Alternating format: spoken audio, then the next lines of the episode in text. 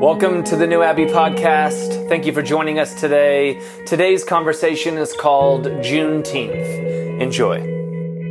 Uh, before we get started, I have a question for you all. We're going to break up into groups, uh, kind of get started with this morning. And this question is pretty simple, but it is this When did you learn about Juneteenth? If the answer is never, you can just use this time to Google um, what it is, and your answer can be right now. So grab a few people around you, socially distance, or on the Zoom group, and talk about when you learned about Juneteenth.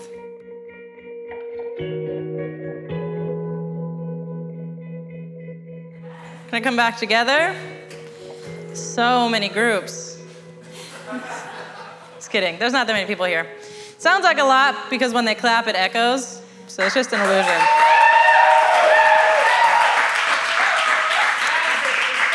Exactly. That could be 400 people, that could be four people. It's really around seven. I don't know, I'm bad at counting quick.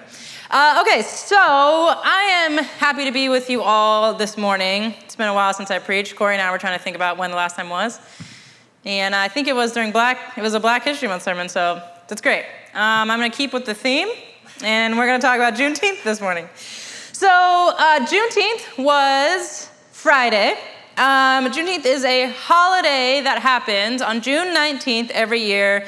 Uh, and here's what it is about if you do not know and or if you need a refresher. Either way, it doesn't matter. I'm going to tell you.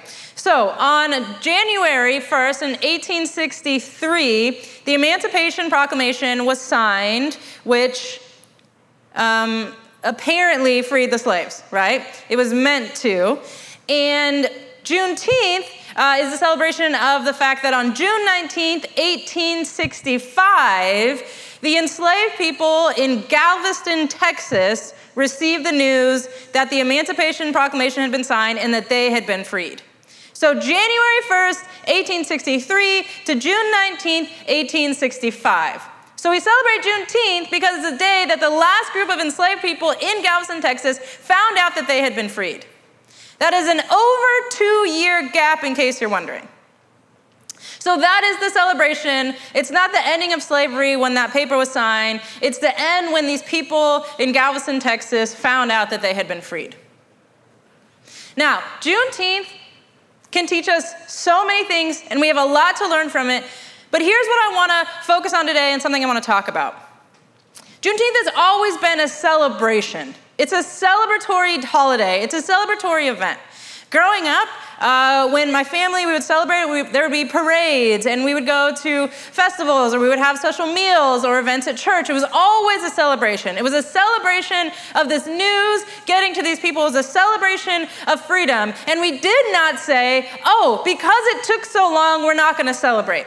And we also didn't say, because we haven't arrived at that freedom yet, we're not going to celebrate. What we did say is, even though it took over two years for them to get the news, and even though we are still not completely free in this country, we will still, in the midst of that tension, celebrate. And we have so many things to learn in this country from black people. So, more than I have time for today, because you know I like to preach short. But I want to talk about that reality today. I want to talk about that reality of what it means to celebrate even in the midst of that tension. What Juneteenth has to teach us about where we are currently, right now in 2020, in Los Angeles, or wherever you're watching this from. It teaches us one thing, um, and that is freedom is only real when shared. Freedom is only real when shared. If you have freedom, and it only impacts your life, that is not real freedom. It becomes real by the ways in which we share it and invite other people into it. And so, our fight for freedom is not a fight for my freedom, it is a fight for our freedom. That is the only way in which it becomes real. The enslaved people who had been free, even though news had got, uh, word had got, not gotten down to Galveston, Texas, that was not freedom. It became real when it became shared. One of the second things that it teaches us is that acquiring new information about who you are and the way that the world interacts with you and what that means on a daily basis is a good thing. What happened on June 19, 1865 was that the people who were enslaved acquired new information about themselves and the world around them, and that was very important. And we'll get to why that is still important for us to do right now. But the third thing it teaches us is to be okay and find a way to live inside of that tension and inside of that reality. Inside of the already and not yet. Inside of it is heartbreaking and gut wrenching that for over two years people were still enslaved, although freedom had already come.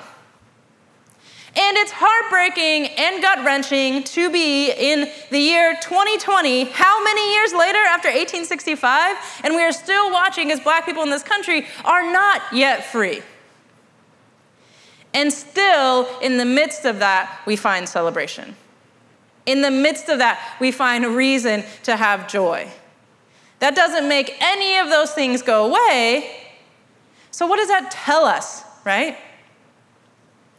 So I um, got invited to speak at a Sister Act themed event this summer, which I was like, I don't know if you know how on the nose that is for me, because I am a big fan. In eighth grade, I superglued my teacher to the chair, and I got suspended, and it was very bad. but when I was in the principal's office and they were like, What even gave you this idea? I was like, Have you not have you never seen Sister Act 2?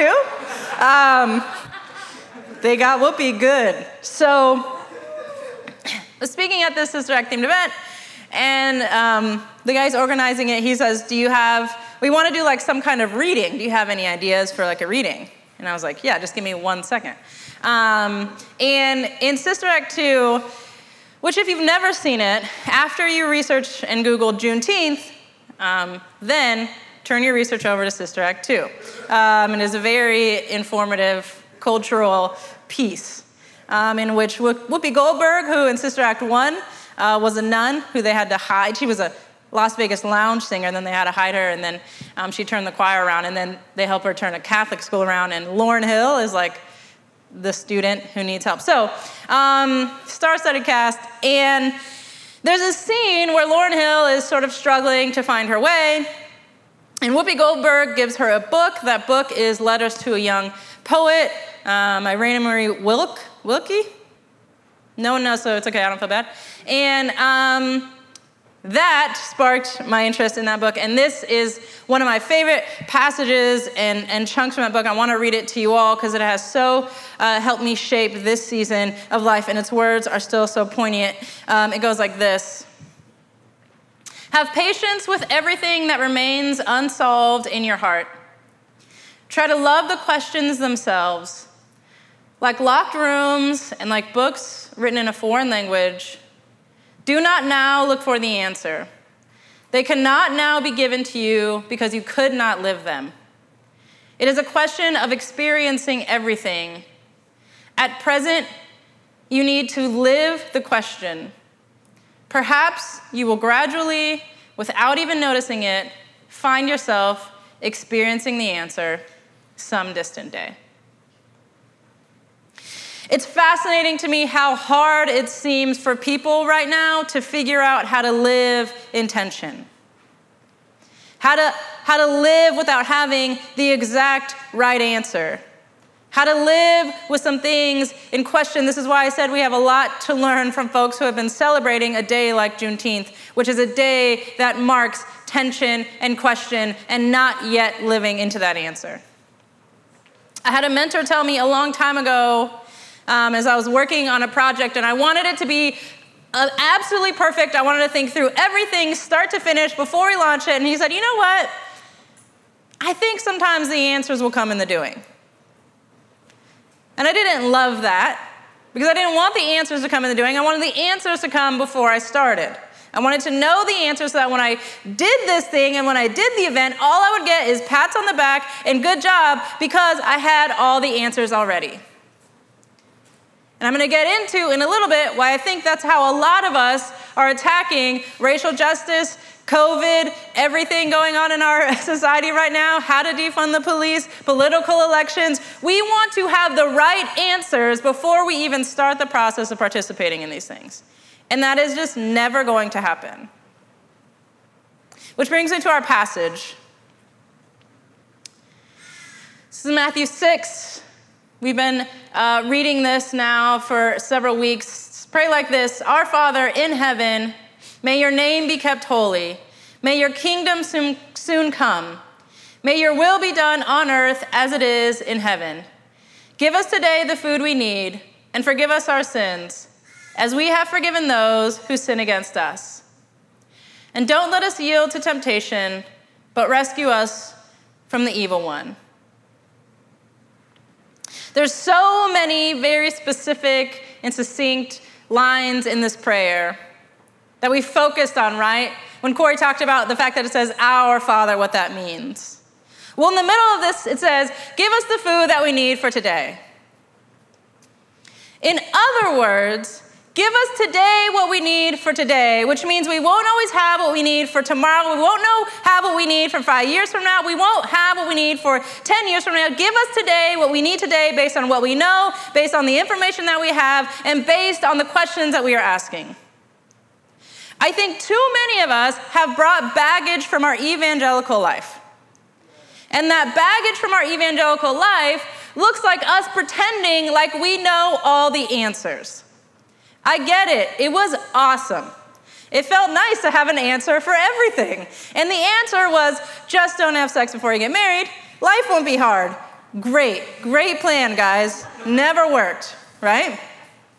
But when you have the answer to everything, you absolve yourself from having to live in the tension and the reality that freedom has not come, but it also has come, but it's kind of here, but not yet. And sometimes being a human is really hard. And we're living in a place where black people are being murdered. We're living in a place, there's a global pandemic, there is an election coming up, there's a defund the police movement happening. And I'm just going to tell you right now no one has a monopoly on the right answers. And I really wish people would stop looking for the right answers that they have not earned because they refuse to live in this tension. And if you refuse to live in this tension, I don't give a about your answers. I would usually say it, but then the last time they're like, hey, there's kids watching. So you can just, you know, I know, I'm just filtering, I'm just learning. I'm adapting to new information that I have required.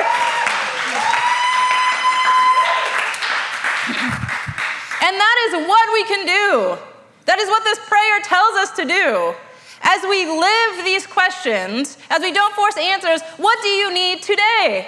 What new information do you have today that can change your mind or shift your narrative or move you towards something? And it may not be right. And in fact, I don't even know what quote right is. Are you moving? Are you evolving? Are you looking for freedom? And by the way, the kind of freedom that is shared. I got a, this is just like, it's been, right? It's been a month. It's been a, two months. It's been a year, right? And I'm tired. A lot of people are tired. And here's, here's something that is, has been frustrating to me. I got a, um, an email like a month and a half ago from someone, a friend of mine who happens to be white, sent me a gift card to a black owned coffee shop. Hey, rough few weeks, grab yourself some coffee. I said, cool. Then I got a text from this friend that was like, hey, I read an article and it said you should do that, so I did that, but then I read another article and said you shouldn't do that, so I'm sorry I did that. And I was like, I, okay. Um, and I had this whole conversation with her because I was like, so what you're saying is you're not going off your instinct of there's someone in your life who's having a hard time and maybe you thought this was the way to love them. You're going off your instinct of all I want to do is be right. And this article told me that that was the right thing to do. But then this article told me that was the wrong thing to do. And which one is right? And we talk about this all the time in New Abbey. Like, it's been a, a, a, funny thing for people to say, like, this is not the time for white people to be preaching. This is the time for black people, black voices to be heard. Or this is the time where white people need to call accountability to other white people. Or no, this is the time that you need to pass the mic. And Corey and I are like, what's right for us right now? And what, what's right for us right now is that I didn't want to preach because I'm tired. So Corey preaches. And that's what we're doing. We're not trying to be right. We're trying to live in the tension of what's actually happening in our right lives. And I am so tired of people trying to have the right answer so that when they go out there, they get gold stars and pats on the back. You're not going to get it because you're not going to be right. You are invited to live in tension with people who have lived in tension. I didn't really know how I felt about that. it's that same stupid evangelical baggage of, I don't want to have tension. So I need to intellectually resolve all of these answers so that when you say it, I have the right response to you and I know how to say it. I had a friend, literally, she was like, um, I was trying to figure out what to post, and then someone told me about this other post, so then I was going to post something about um, white people engaging in non optical allyship. And I said, Do you know what those words mean?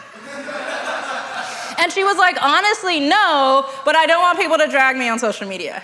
I was like, so you would rather say something that you have no idea what it means, words that you literally aren't sure what they mean because you think it might be perceived as right, rather than to sit in the tension with people who might call you to a different level of accountability if you say what you actually think and you might change in the process. That's what you want to do. You want to be right. Sounds like evangelicalism in the 1990s that I grew up in. Sounds like I just have to have the answer. I don't care if I'm changing in the process. I'm sorry, that's just not going to work. You don't get to have the answers unless you earn them by living the question. And living the question means tension. It means I feel so hopeful I feel so hopeful day after day watching the streets be full, watching policies change, watching some officers be held accountable. And then I feel so hopeless watching more murders, seeing things go on as usual, watching people return to their everyday lives. And then I feel times where I feel so joyful and celebratory. And even this year on Juneteenth, we had a small socially responsible party, and um, Corey was like, Are you all right? I was like, I was in my head. Because this is one of the hardest Juneteenths I've ever experienced. Because I was like, yes, I want to celebrate. I'm here. Uh, I'm with my friends, and, and we're celebrating this day that is meant to be celebratory. But at the same time, in the back of my mind, I know how much tension I'm just sitting with. I'm just sitting in this tension. And I just swear to God, if one more person tells me that they read one book that resolved that tension for them, I will tell them they are full of shit. I'm sorry. I forgot. Sometimes we, we forget what we learned, okay? Let that be a lesson to you. You can make mistakes, and that's a part of the process. I'm gonna get an email from a parent, and that's a part of my process. Don't make yourself feel like you wanna be above reproach. That's not helpful. Allow yourself to live in the tension and the questions. This is what Juneteenth teaches us. This is what people who celebrate Juneteenth have to teach us. Yes, it took over two years for them to find out they're free, and that is not okay. And yet we will celebrate their freedom. And yet we are not all the way free and we were still fighting. But we will find joy in this journey. That is going to be tense until it is over. But true freedom is not real unless it's shared. So if you don't feel comfortable sitting in that tension, asking every day, what do I need for today? What do I need to learn today? What do I need to change today? Where do I need to move my feet today? What kind of action do I need to take? Where do I need to sit today? If you're not okay with the fact that every single day you might have to ask for something different on this journey, then you need to reevaluate what is happening inside. If all you're looking for is right answers, I promise you, you will not find them. And even if you find them, you will just be spouting off knowledge that has not been earned through living. Corey and I joke all this time, all the time. When I was a pastor in my megachurch life, and people would come meet with me, I used to say all the time, literally, it sounds like you love the gift more than the giver. I don't even know what that means. I don't know what it means. I truly, as I'm even saying right now, I don't know what it means. But what I did know was that was an acceptable thing to say. And so I said it all the time. No, people are talking about marriage problems. People are talking to me about their money. People are talking about all this stuff. It sounds like you're more in love with the gift than the. And every time, every time they would be like, "Whoa." And I'm like, yeah, let's, let's, I'll pray there. Um, and you, you go think about that. It was awful. It was awful. People are coming to me, they wanted something real, and what I gave them was an answer I knew was acceptable. Instead of sitting with people and saying, that sounds hard, I don't know. And allowing that tension to fill the room in a different kind of way. And right now, the tension is filling the room. And I just need people to stop looking for an answer that they know is acceptable and let the tension fill them and see what happens on our journey. I love that passage from that book. It's like maybe you'll find yourself eventually living the answer when you don't even know it, because that's not what we're looking for. We are looking to try and be a part of fighting for and finding freedom in this tension, finding moments to celebrate, finding moments of joy, finding moments for action. What do you need today? Give us the food we need for today. And today, you look different than you will tomorrow. And tomorrow you will look very different than you were 10 years ago. I'm not telling people they love the gift more than the giver anymore, even though I never knew what that means because I've changed and I've evolved. Because each new day I'm trying to ask, what do I need for today and how might that change me? What new information will I acquire about myself and the world around me? That's a conversation I hope we can participate in. That's one thing I hope we can learn from Juneteenth this year. Is there's tension all over. It's, it's full our world right now is full because I haven't even gotten to the pandemic or the election, okay? And God help us, right? Like two days ago, I woke up literally and I told Sammy, I was like, oh my God, COVID, right? Like, I forgot. I was like, jeez, that, we're still doing that.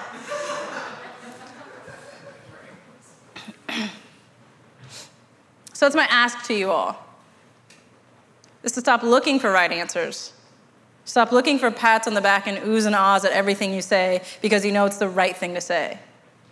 And start living in some freaking tension and allow that to change you in a way that you can live an answer that you cannot earn any other way. So you're going to get back with the people around you and talk about this question. What question do you need to stop asking and start living? Enjoy.